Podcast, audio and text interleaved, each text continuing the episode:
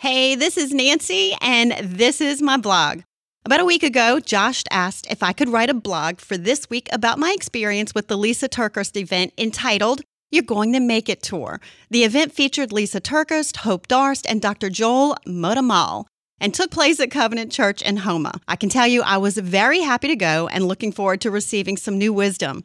I've read quite a few books by Lysa, and I love the music of Hope Darst, and I had not heard about Dr. Muddamalle, but figured he was going to be as great considering the evening lineup. Proverbs 16:9. The heart of a man plans his way, but the Lord establishes his steps.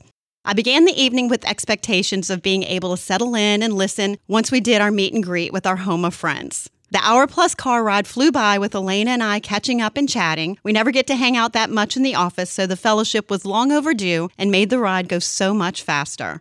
We get to Covenant Church a couple hours early and are greeted by some of the church volunteers that are helping with the event, and it's like we're part of their church family. We had some sort of kindredness with them as they held the door open for us, some even offering to help carry our gear in.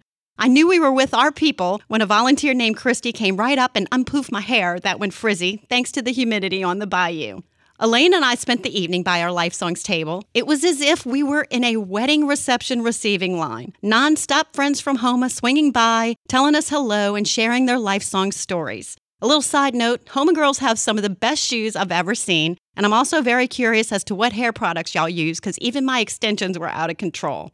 The event was packed, I love catching up with the Welch family, our faithful friends from Joe's Boots and Houma, so many familiar faces that we had not seen in a while. Next thing we know, it's almost 9 o'clock. I didn't get to listen to Lysa or Hope or see who Dr. Muddamalle is.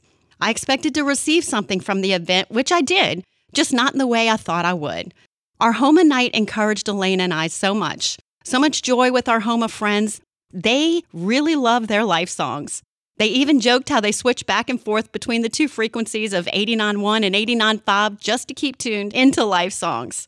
I left the evening feeling so grateful to be part of the Houma family. I got to be in the company that evening with some friends that have generous hearts, and I'm not just talking financially. Our Houma family that we got to hang out with have an amazing spirit of joy that's contagious, and they live our life songs tag God is good all the time. Thank you, Houma.